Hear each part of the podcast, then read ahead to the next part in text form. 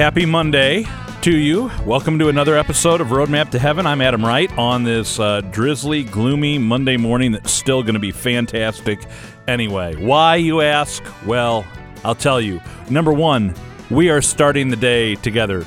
Number two, eventually the rain has to end at some point, right? It, it does, right? We hope. And number three, uh, it's one of the best days of the year for the uh, group that I work with to promote vocations. We have our big fundraiser today, so um, God's will be done. We'll have a successful event, but also it would be helpful if the rain could stop prior to that event. Let's pray this morning. In the name of the Father, and of the Son, and of the Holy Spirit. Amen. O Jesus, through the Immaculate Heart of Mary, I offer you my prayers, works, joys, and sufferings of this day for all the intentions of your Sacred Heart in union with the Holy Sacrifice of the Mass throughout the world, in reparation for my sins, for the intentions of all my relatives and friends, and in particular for the intentions of the Holy Father. Amen. Hail Mary, full of grace, the Lord is with thee. Blessed art thou among women, and blessed is the fruit of thy womb, Jesus. Holy Mary, Mother of God, pray for us sinners now and at the hour of our death. Amen. Saint Michael the Archangel, defend us in battle. Be our defense against the wickedness and snares of the devil. May God rebuke him, we humbly pray. And do thou, O Prince of the heavenly host, by the power of God, thrust into hell Satan and all of the evil spirits who prowl about the world, seeking the ruin of souls. Amen. We dedicate all of our thoughts, words, and actions to the greater glory of God, in the name of the Father, and of the Son, and of the Holy Spirit. Amen. Now, all, all joking aside, it is going to be a great day today, uh, not just because of the fundraiser, but most especially because it's Monday, and we're here, and it's another day we're devoted to the Blessed Mother. In this month of May, we're together here on Roadmap to Heaven. This week is going to be a fantastic week. It's, you know, the kids are counting down the days, including today. They only have ten days of school left, and really, can we actually call it ten? Because one of those is field day, and one of those is the last day of school, and I think they have a half day or two in there somewhere. So it's like, you know, seven and a half days of school left, if we're being honest. Um, they're they're excited about that. We've got a great uh, conference this weekend I'm going to to learn about our faith. And, um, you know, I, I know I'm, I'm going to probably see a lot of you there as well. So I look forward to meeting all of you that will be at that uh, the Marian Conference this weekend. And then, um, you know, in the meantime, we've got this hour together to grow in holiness. So what are we going to do to grow in holiness today, you ask? I will tell you.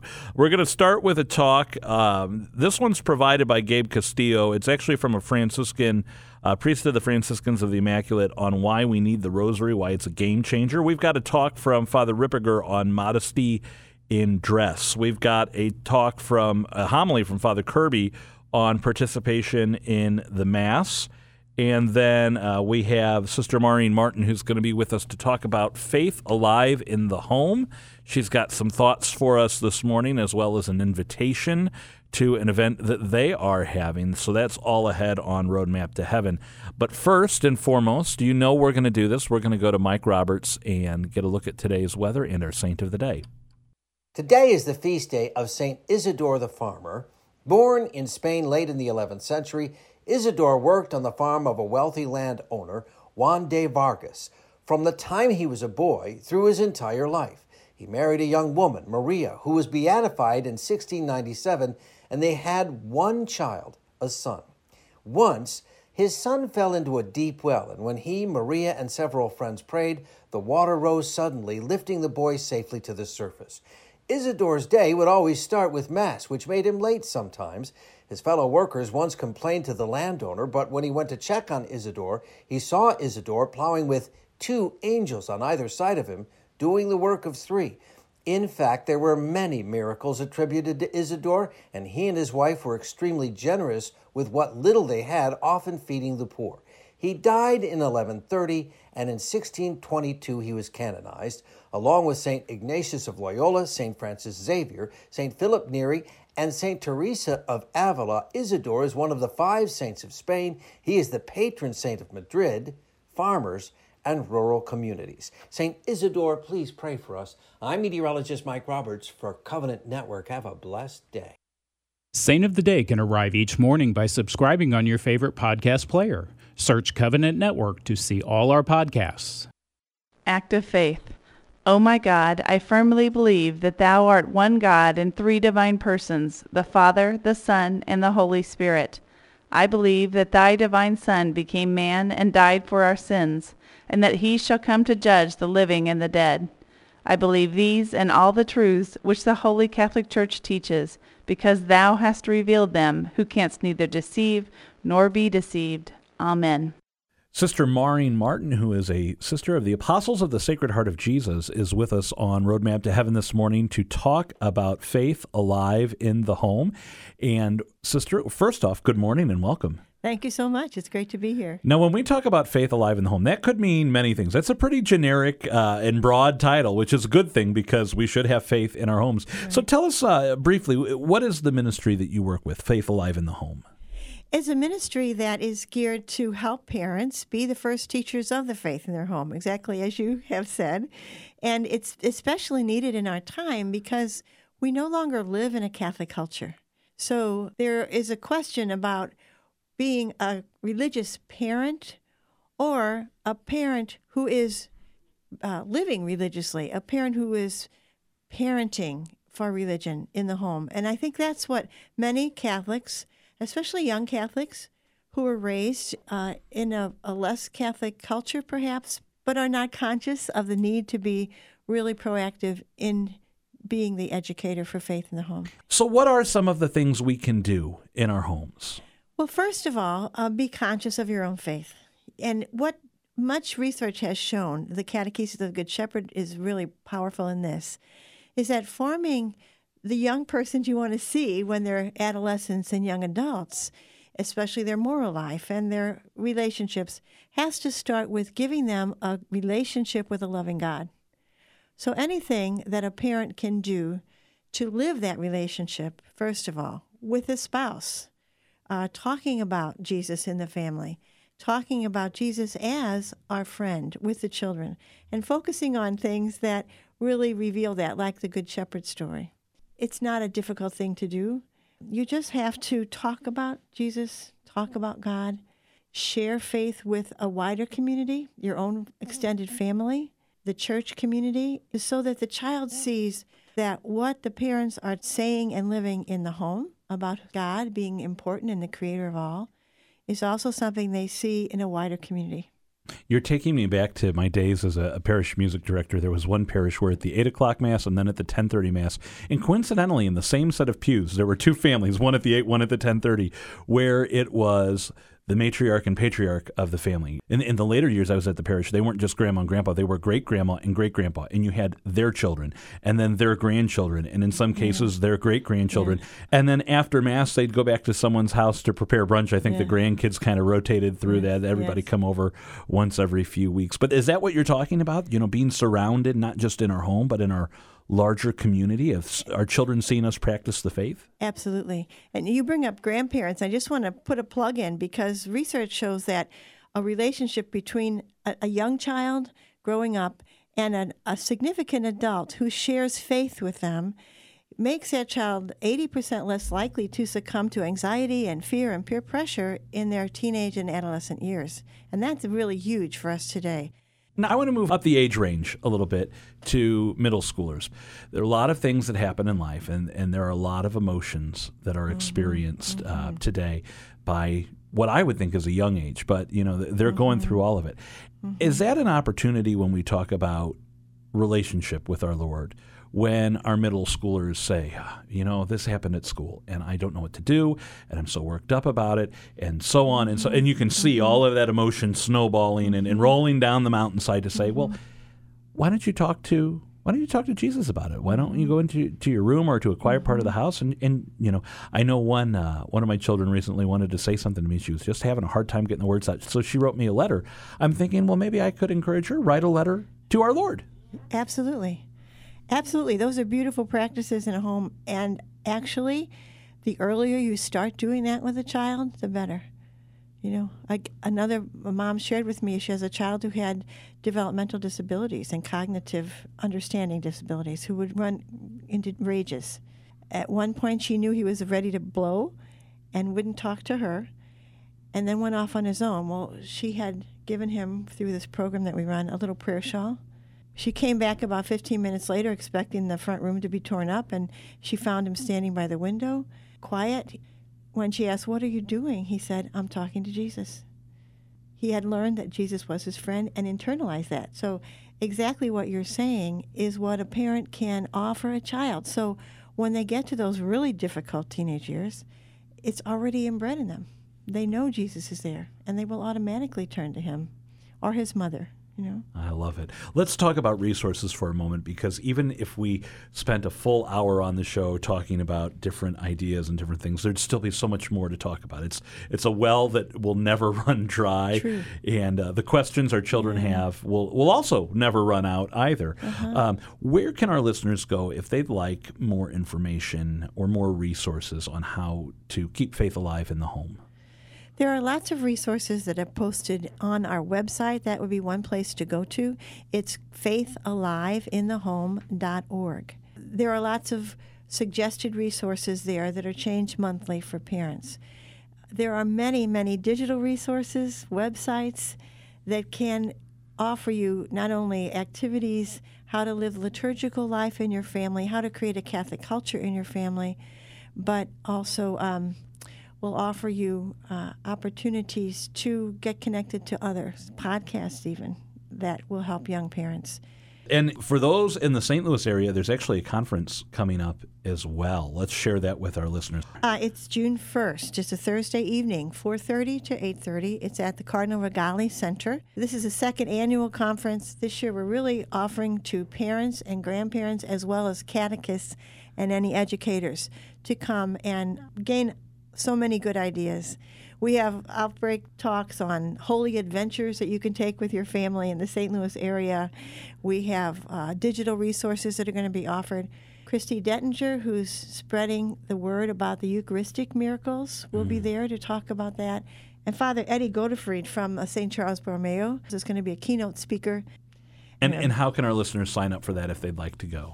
They have to go to um, the website, faith alive in the home dot org, and on the front page there's a link to registration and more information. All right. I absolutely love it. Sister, as we wrap up here, I, I do want to ask this. Do you have a favorite prayer that you like to share with families or with the children when you do these ministries? We keep prayers simple and try to help the parents to pray with the children in their own words, but my dedication to the Sacred Heart just gives me a simple prayer. Sacred Heart of Jesus, I place my trust in you. Sacred Heart of Jesus, I believe in your love for me. I've prayed that prayer many times with mm-hmm. my children who have been in uh, preschool with the, the Apostles of the Sacred Heart. Oh, it's a beautiful prayer. I want to thank you, Sister Maureen Martin, for being with us here on Roadmap to Heaven today. We're going to take a break. Don't go anywhere. The Holy Catholic Church infallibly teaches that the second person of the Most Holy Trinity, our Lord Jesus Christ, is present body, blood, soul, and divinity in the Most Blessed Sacrament, and that it is a sacrilege to receive Holy Communion in the state of mortal sin. Let us pray the Fatima Prayer to the Most Holy Trinity. Most Holy Trinity, Father, Son, and Holy Spirit, I adore Thee profoundly. I offer Thee the most precious body, blood, soul, and divinity of Jesus Christ, present in all the tabernacles of the world, in reparation the outrages, sacrileges, and indifferences whereby He is offended, and through the infinite merits of His most Sacred Heart and the Immaculate Heart of Mary, I beg of Thee the conversion of poor sinners. Amen. Mary, Mother of the Church, pray for us. Here's a little catechiz question for you before we go to the weather. In Europe, you'll see a lot of churches facing the same direction. What direction is that? That direction is the east, so that as the priest stood at the altar, he would be facing east, the direction of the dawn, of the new dawn, of the rising sun, symbolizing the coming of our Lord. Let's get you another check of today's weather and our daily dose of encouragement. A prayer for the Archbishop.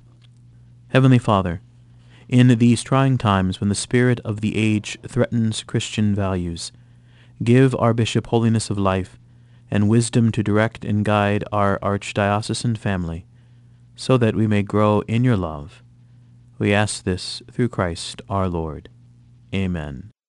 It's a new week here on the Daily Dose of Encouragement, and Patty Schneier, as always, is with us. Patty, what will we discuss this week? Well, on the Daily Dose of Encouragement, I'm usually just sharing what I'm reading, what I'm pondering, what I'm experiencing, and I have to tell you, I was blessed to be able to speak for the Legatus chapter of Wichita, Kansas recently, and I attended daily mass at their beautiful cathedral. Here, I was privileged to spend time in prayer at the tomb of Servant of God and national hero, Father Emil Kapaun. Now, some of you may say Kapaun. In Wichita, they say Kapaun, so I'm going to go with Kapaun. He was chaplain of the United States Army who served in both World War Two and the Korean War. He was captured by communists and died in a prison camp at the age of thirty-five. So this week, I want to share some details about his life and the impact his holiness has had on so many. So what impressed me, what first impressed me about Emil Kapaun was his simple life in the heartland of America. He was born on Holy Thursday, April twentieth, nineteen sixteen, to German Bohemian parents, Enos and Bessie Kapaun. Can you imagine his mom is Bessie? I love it. And they owned a one hundred sixty acre farm near Pilsen, Kansas. Emil had one brother who was eight years younger. And typical of young farm boys at the time, he enjoyed hunting, fishing, swimming, and he was skilled at repairing and building implements. Now, this was a talent that would serve him well all his life. Now, when I read this, I got to be honest with you, I thought of my own father-in-law, John Schneier, who was born just eight years later to German immigrant parents, and he lived on a farm in the heartland of Missouri, and he could fix anything. I could just picture how my father-in-law would be very similar to Emil Kapaun. They could fix anything, and he too, my father-in-law, served in World War Two. This was just typical of that generation. That greatest generation had a sense of duty. They had a sense of service. They had faith, and they had grit. They made do with what they had, and they improvised. They even invented things out of the most ordinary materials. They had common sense. But here's the message. Saints are born here, among us. They had beginnings like many of our own grandparents. So let's pray today for that simplicity of life and just be inspired by it. He's one of my favorites, and I pray for his cause of canonization on a very regular basis. I look forward to talking about Father Emil Kapaun this week here on the Daily Dose of Encouragement.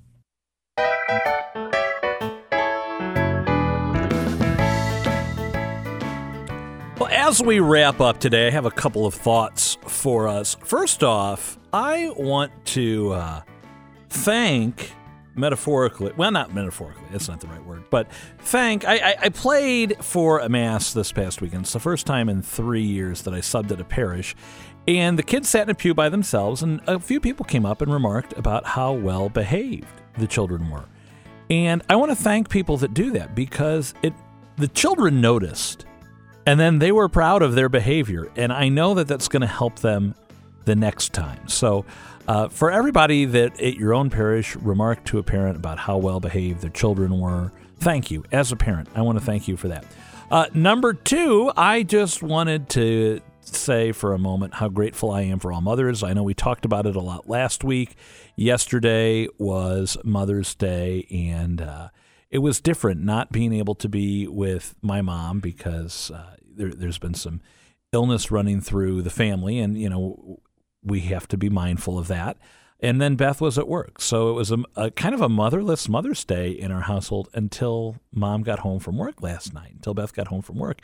And the joy the uh, the children had in seeing her face, even just for a few minutes, to give her the cards that they had made and the pictures they had drawn. And it was a good reminder for me not to uh, take for granted any of these moments that we have. So this week, I want to challenge you to do that. Don't take for granted any moments you have with loved ones to say hello or to make that phone call that perhaps you've been putting off. You know you need to say hi. It's been a while. You haven't. Or to have that visitor, just spend that time. Um, and especially those of us with children, to put the phones down, to put our books down, to put whatever, the t- turn the T V off, and just spend some time with our kids. Uh, we had a lot of fun.